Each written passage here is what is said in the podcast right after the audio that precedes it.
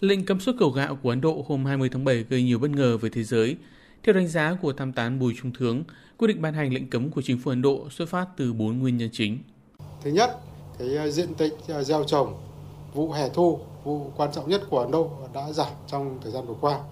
Theo số liệu của Bộ Nông nghiệp Ấn Độ, tính đến ngày 10 tháng 7, thì tổng lượng à, diện tích gieo trồng toàn Ấn Độ mới đạt được khoảng 7 triệu hecta, giảm 15% so cùng kỳ năm trước. Cái nguyên nhân thứ hai là do giá gạo và giá lương thực ở thị trường Ấn Độ trong thời gian vừa qua đã tăng mạnh đáng kể. Trong suốt hơn một à, năm qua thì giá gạo à, có thời điểm đã tăng bình quân khoảng 10 đến 12%, có thời điểm thì tăng đến 3% một tháng. Cái việc à, tăng giá lương thực và giá gạo ở thị trường Ấn Độ thì ảnh hưởng đến rất là lớn đến cái người dân Ấn Độ, đặc biệt là cái người nghèo dẫn đến là dẫn đến là chính phủ Ấn Độ đã cân nhắc cái yếu tố trên.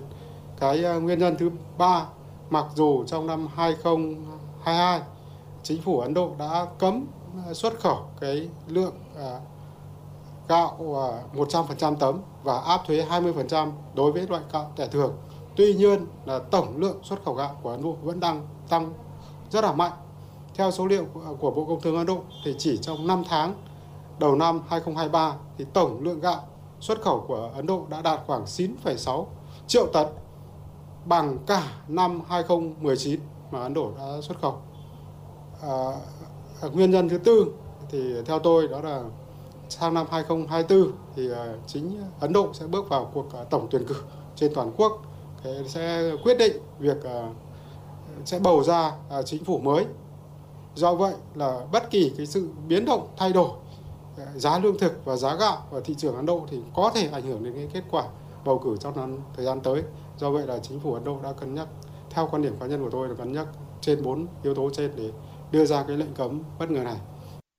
Tuy vậy, tham tán thương mại Việt Nam tại Ấn Độ cho biết, Ấn Độ cũng đặt ra những điều khoản hoặc những trường hợp được phép tiếp tục xuất khẩu, ví dụ với những đơn hàng đã ký hoặc hàng đã giao đến cảng và chuẩn bị bốc rỡ lên tàu trước ngày ban hành lệnh cấm.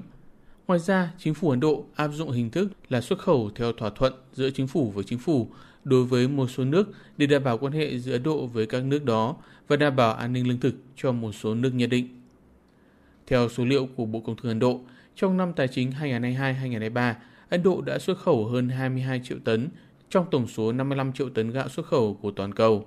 Như vậy, lượng gạo xuất khẩu của Ấn Độ chiếm hơn 40% tổng lượng xuất khẩu gạo của thế giới. Bất kỳ động thái hạn chế xuất khẩu nào của Ấn Độ đều có tác động tới thị trường ngũ cốc của thế giới. Ông Bùi Trung Thướng phân tích. Cái lượng gạo xuất khẩu của Ấn Độ đã tăng mạnh trong rất mạnh trong thời gian vừa qua. Cụ thể là à, trước khi đại dịch Covid thì cái lượng gạo xuất khẩu của Ấn Độ ờ, chỉ đạt khoảng 10 triệu tấn một năm. Và trong năm 2021, 2022 thì lượng ờ, trung bình mỗi năm là lượng gạo Ấn Độ tăng rất là mạnh.